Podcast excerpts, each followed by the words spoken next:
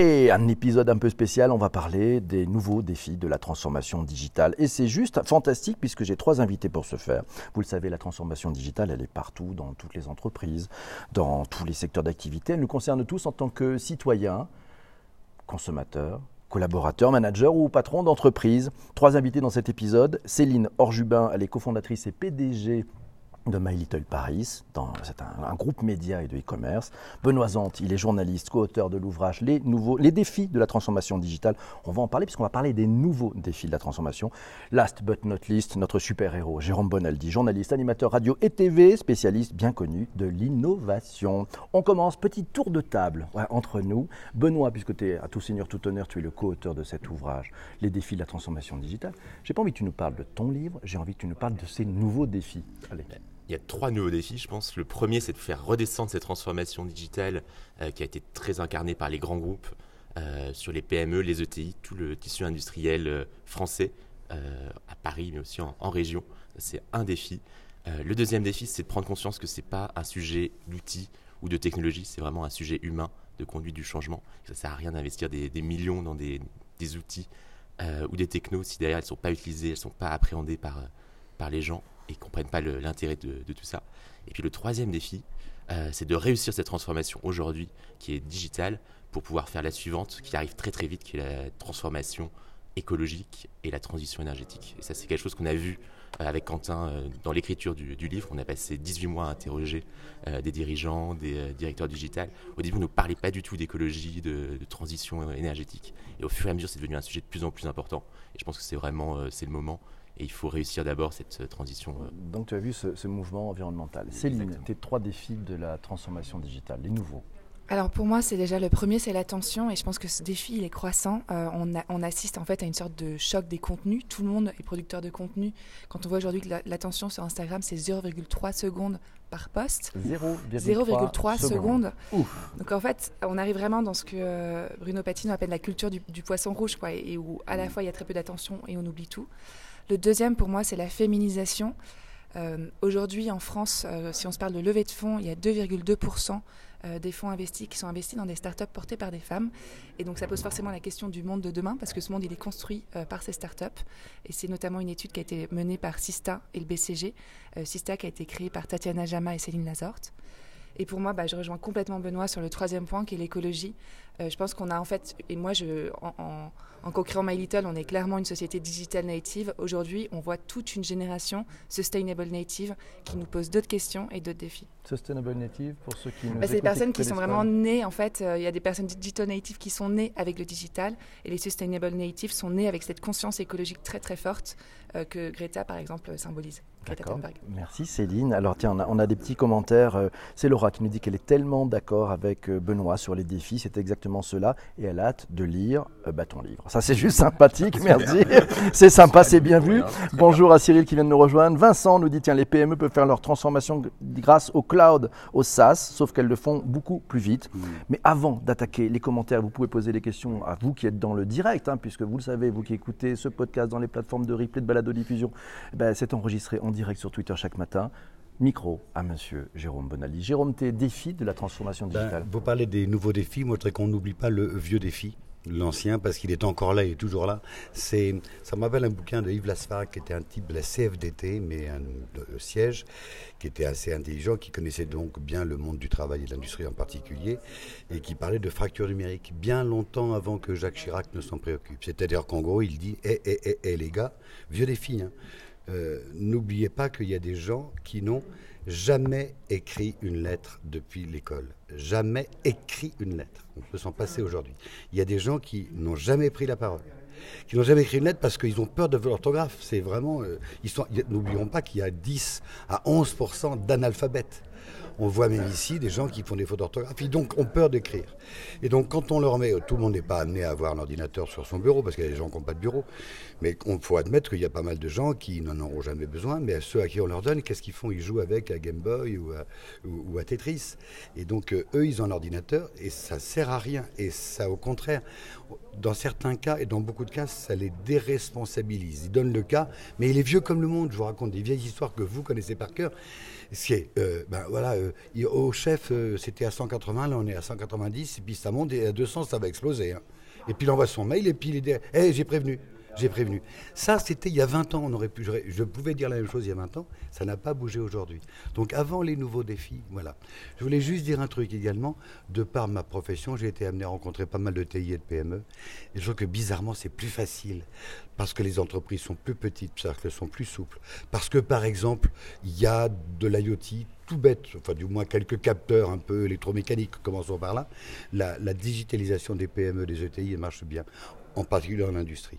Encore une fois, je dis, le, pire, tout est le contraire de tout. Il a fallu, prenons l'industrie, machine-outil, euh, fraiseuse, euh, ponceuse, il a fallu une génération, une génération entière, 20 ans pour qu'on passe de la, de la, du tourneur à la machine outil à commande numérique. Il faut 20 ans pour qu'on accepte dans l'atelier la MOCN. Mais une fois qu'on l'a, là, ça marche bien et le reste suit. Voilà. Je peux donner un deuxième exemple, je suis très bavard. Pas du tout, je trouve le, pas. le, digital ne, le digital ne vaut que s'il est partagé par tous. C'est comme le progrès, la, pub de la CNCF de l'époque. Et pour que ce soit protégé par tous, il ne faut pas que ça reste un truc d'élite. Prenons un secteur particulier qui est le bâtiment, avec le BIM, la maquette numérique. Le BIM, aujourd'hui, mais aujourd'hui encore, c'est un truc qui ne reste que dans les bureaux d'études, chez les architectes, et encore pas tous. Et donc sur le chantier même, ah, ah, ah, c'est pas évident. Donc c'est toujours encore un gadget. Une façon, on oublie, c'est un peu les sommets digital qu'ils disent, je suis bavard, excuse-moi, hein, pardon. Je suis parti, on t'adore. Une façon simple d'intégrer les gens, on l'avait vu pour la poste, on en parlait euh, tout à l'heure, c'était euh, tout le monde a un smartphone. Bon, eh bien, le plan avec le bureau d'études structure, le bureau d'études thermiques, l'architecte, etc., qui fait les plans du bâtiment à construire, jusqu'au chantier, le type qui ne sait pas lire, qui ne sait pas écrire, il a un smartphone. Donc, il y a, une couille dans le. Pourquoi il y a un problème sur le chantier? On ne lui demande pas de s'intégrer dans, l'informatique, d'avoir des machins et des trucs. Il prend, il prend son smartphone, il prend la photo, et il dit chef, il y a un problème, c'est tout. Et du coup, toute la chaîne le sait. Voilà une façon maligne, intelligente d'intégrer intelligemment les gens de toute la chaîne du bâtiment et de la construction. Ok. Merci. Non, vous avez été parfait. parfait. N'hésitez pas à poser vos questions, vous qui êtes dans le direct. Euh, Benoît, Benoît, un défi du digital majeur dans les nouveaux euh, que tu vois, le truc qui tue là, que tu dis, les nouveaux, alors vraiment déjà c'était trois. Ouais, euh, encore un. Mais effectivement, il y a vraiment toujours cette dimension humaine, ce qui passe à la fois par la prise de conscience par le dirigeant à la tête de sa PME, de son ETI ou du grand groupe qu'il faut se transformer. Derrière, il faut réussir à infuser cette transformation et la faire comprendre par tout le monde. Et souvent, il y a aussi, à l'inverse, euh, sur le terrain, des gens qui ont pris conscience qu'il fallait euh, se transformer, changer les façons de travailler, parce que dans leur quotidien, ils ont le smartphone, ils voient à quel point ça a changé leur vie, et ils comprennent pas que l'entreprise elle-même n'est pas évoluée aussi vite. Et au milieu, en fait, c'est toute cette population de managers qui est un peu perdue, qui a toujours fait de la même façon, qu'il faut accompagner. Je pense que c'est ça le principal défi, c'est qu'on a un peu trop oublié euh, les gens qui sont euh, en position de management pour pouvoir faire la courroie de transmission. donc la courroie de transmission, il faut, l'inclure. C'est inclusion. Donc chez Jérôme, nous disait inclusion. Toi, tu nous dis aussi, l'inclusion en interne des entreprises. Céline, tu nous parlais dans tes trois principaux points de la féminisation. Comment on fait en sorte pour que les femmes soient un peu plus euh, dans, on les aide un peu plus parce qu'il n'y en a pas beaucoup dans les entreprises finalement à des postes de décision. Dans l'informatique, c'est l'enfer, il n'y a pas beaucoup de femmes. Qu'est-ce qu'on fait? Alors, ce qui est certain, c'est que moi, en fait, le, monde des startups et de l'innovation, j'ai toujours vu comme un espèce d'Eldorado et un monde de, ouais, de grande innovation et de progrès aussi social. Euh, bah en fait, en réalité, quand on regarde les faits, finalement, euh, plus il y a d'argent, moins il y a de femmes. ça, c'est à peu près partout plus il y a d'argent, moins il y a de femmes. Ça, c'est de la punchline qui tue. Bah Vous pouvez tweeter. C'est la même chose. Ben, c'est la même chose. Plus il y a de pouvoir, moins il y a de femmes. Donc concrètement, si on regarde, par exemple, comme je le disais, les levées de fonds en France aujourd'hui. Euh, donc c'est des chiffres hein, qui n'existaient pas, qui ont été vraiment euh, euh, trouvés, enfin construits avec le BCG et Sista. Donc c'est 2,2% aujourd'hui des fonds investis en France qui sont investis dans des startups portées par des femmes. Si on regarde bah, tout simplement voilà, les, dirigeants d'entreprise, ce sont plutôt des dirigeants à 95%. on a une patronne du CAC 40, donc c'est un fait. Euh, ben, moi, je pense que ça passe déjà par euh, ce que Yvan Jablonka appelle des hommes justes. Donc, euh, comment est-ce qu'on fait en sorte, ben, déjà en tant qu'homme qui a le pouvoir de construire une société plus juste. Et après, pour les femmes, ben, je pense que ça passe par, quand on le peut, notamment quand on a, des rôles de pouvoir, par une forme d'activisme. Et c'est ce qu'on fait avec Mona chez My Little Paris et avec Sista. Donc, typiquement, une fois qu'on a eu ce chiffre avec Sista, on est passé à l'action. On était à Bercy euh, en octobre pour signer une charte et là, il y a plus de plus de maintenant 80 fonds français menés vraiment par la BPI qui sont engagés à, investir 25% de leurs fonds d'ici 2025 dans des startups portées par des femmes. Tout simplement parce qu'en fait, on a tous des biais hein, et bon, bah, voilà, les fonds sont plutôt majoritairement dirigés par des hommes, des hommes plutôt âgés, plutôt blancs. Et bah, forcément, ils ont tendance à investir, et c'est des biais qu'on a tous. eux ont tendance à investir dans des personnes qui leur ressemblent. Euh, et ça amène cette situation-là. Et ce qui est intéressant, c'est qu'une fois qu'on a vraiment euh, bah, sorti ces chiffres-là, c'est pas du tout une donnée que eux avaient en tête. Ils pensaient mhm. avoir investi plutôt à hauteur de 20 à 30 de leur portefeuille dans des startups portées par des femmes. Ils s'attendaient pas du tout à ce chiffre, quand même catastrophique de 2,2%. Et donc, ils sont plutôt prêts à, évoluer. tu sens que ça, a généré chez eux un, déclic, euh, ça, ça, a changé à la fois leur regard, mais aussi leurs actes ah bah oui, les actes tout simplement, parce que là c'est une sorte de soft law en fait qui a été signé euh, à Bercy et ils sont quand même, euh, enfin 80 fonds français, c'est tous les plus grands fonds, donc ça change. ils ont, ils ont quoi Ils ont 5 ans pour pour vraiment quand même féminiser leurs équipes, féminiser leur portefeuille. ils ont pris cet engagement-là, donc oui, ça change. Jérôme, tu voulais rajouter quelque chose? Je suis âgé et je suis blanc, mais j'ai pas de fonds. Donc je prends la parole quand même. je trouve que, en fait, plus il y a d'argent, plus il y a de killers, donc moins il y a de femmes. C'est pas plus il y a d'argent, moins il y a de femmes. Plus il y a d'argent, plus il y a des, killers derrière. Juste un truc. Euh, tu disais, l'important c'est de pas seulement de faire comprendre, mais de faire accepter la digitalisation. Moi, je ressors un vieux truc. Excusez-moi, je suis très très vieux. BYOD, vous vous rappelez ça? Bring your own device? Own device. Et ça, c'était pratique. Les gamins qui rentrent de génération Z, Y, peu importe leur nom, ils arrivent avec leur device, ils arrivent avec leur technologie, leurs habitudes, et c'est par l'extérieur. Enfin, c'est comme ça qu'on digitalise la boîte petit à petit. C'est-à-dire qu'ils ont leur portable et ils trouvent une appli pour la boîte. Et je trouve ça malin. C'est à, gros, la boîte de s'adapter aux, outils de, ses collaborateurs. Exactement. On se dit, on va te digitaliser malgré toi, mon pote. Toi qui es vieux et blanc. Alors, toi, toi qui es jeune et blanc, Benoît, ton point de vue là-dessus bah, Nous, le, livre, il s'est focalisé sur, sur l'industrie, donc je pense que le ah problème est encore plus exacerbé. On s'est rendu compte euh, à la moitié du, du bouquin, euh, parce que c'est un recueil d'interviews, qu'on n'avait que des hommes. Et là, on s'est dit, il faut qu'on trouve un moyen de, contrebalancer ça. Et en fait, c'est tout simplement parce que déjà, il y a moins de femmes dans l'industrie, moins de femmes à des postes de responsabilité, y compris sur les sujets digitaux et innovation. Euh, et ensuite, parce que même les femmes étaient euh, moins réactives quand on les interrogeait. C'est-à-dire, euh, on, a, on a consulté plein, plein de gens. Et il y a une sorte d'autocensure hein, où on nous répondait qu'elle n'était pas forcément experte, ou elle nous renvoyait vers quelqu'un d'autre de leurs, de leurs équipes, souvent un homme, parce qu'il y, a plus d'hommes. Et donc, il y a vraiment ce, frein aussi dans la prise de parole. Et au contraire, on a, donc, on a cherché à, à mettre en avant des femmes, y compris maintenant quand on fait des interventions, on s'arrange pour avoir toujours une personne pour incarner cette transformation digitale aussi au féminin. Euh, mais c'est vrai qu'il y, avait ce, il y, avait, il y a un frein aussi euh, dans les mentalités, dans les prises de parole. Et aussi, ce qu'on bah, a fait, ce qu'on a, on a trouvé comme, euh, comme moyen, c'est aussi de parler de start-up. Parce que les start-up ont aussi des choses à apprendre, à nous apprendre sur la transformation digitale de l'industrie.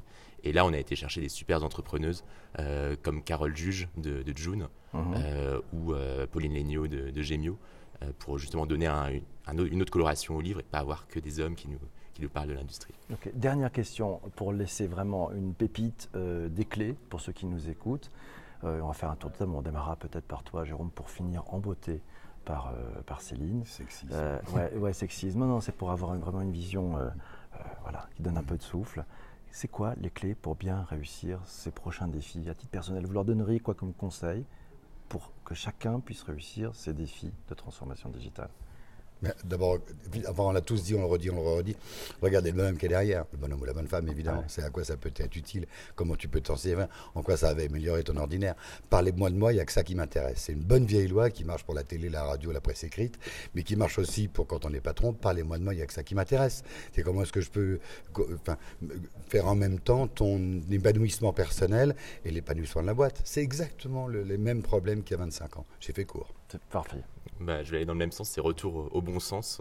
Il y a eu beaucoup, euh, voilà, on a parlé de toutes les technos, data lake, DMP, etc. Mais non, il faut revenir à qu'est-ce que ça change concrètement pour moi dans mon quotidien et comment ça améliore euh, ma vie et mon mmh, entreprise. Donc l'intelligence humaine avant l'intelligence artificielle, Tout à fait. Exactement. l'intelligence artificielle, d'ailleurs, c'est pas encore un sujet pour. Euh, pour, euh, enfin, les gens qu'on a interrogés ne nous parlent pas d'intelligence artificielle. C'est vraiment pas leur premier marrant, défi. hein. Ça, c'est Ouais.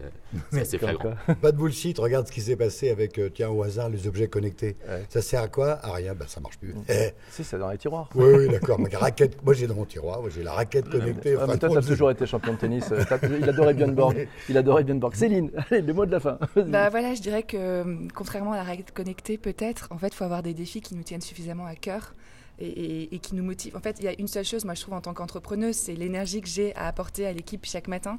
Et en fait, il faut des défis qui nourrissent cette énergie. Et moi, typiquement, que ce soit l'écologie ou la féminisation du numérique, bah, je sens que c'est vraiment des choses qui me portent et qui me donnent de l'énergie et qui m'amènent, en fait, à, euh, à amener euh, l'équipe et, et le marché un peu différemment, à les construire différemment. Ok, mille merci à tous les trois de vous être prêtés à cet exercice. Merci à vous tous d'avoir écouté ce podcast jusqu'à jusqu'à maintenant. Voilà, il vous reste euh, quatre choses à faire. Quatre choses à faire. La première, si vous n'êtes pas encore abonné à ce podcast, ben, c'est facile. Vous appuyez sur le petit bouton pour vous abonner sur votre plateforme de balado-diffusion. Le deuxième point, et il est clair, il est clair, parlez de ce podcast autour de vous. Mais oui, alors vous pouvez le faire avec les réseaux sociaux. Dans votre application de podcast, il y a un petit bouton qui vous permet de partager sur, à vos amis sur Facebook, sur Twitter et sur tout ce que vous voulez. Troisième point, vous en parlez à la machine à café. Et oui, c'est important parce qu'on en parle avec ses collègues, ses amis, enfin bref, ses potes, parce qu'on peut gagner plein de choses à, à connaître un peu mieux les clés pour l'inclusion numérique. Quatrième point, vous êtes sur Apple Podcast, iTunes. Ouais, alors c'est facile, 5 étoiles, c'est un minimum. Et puis un petit commentaire, ça fait toujours plaisir. Voilà, à très bientôt pour un prochain épisode. À ciao ciao. Vous étiez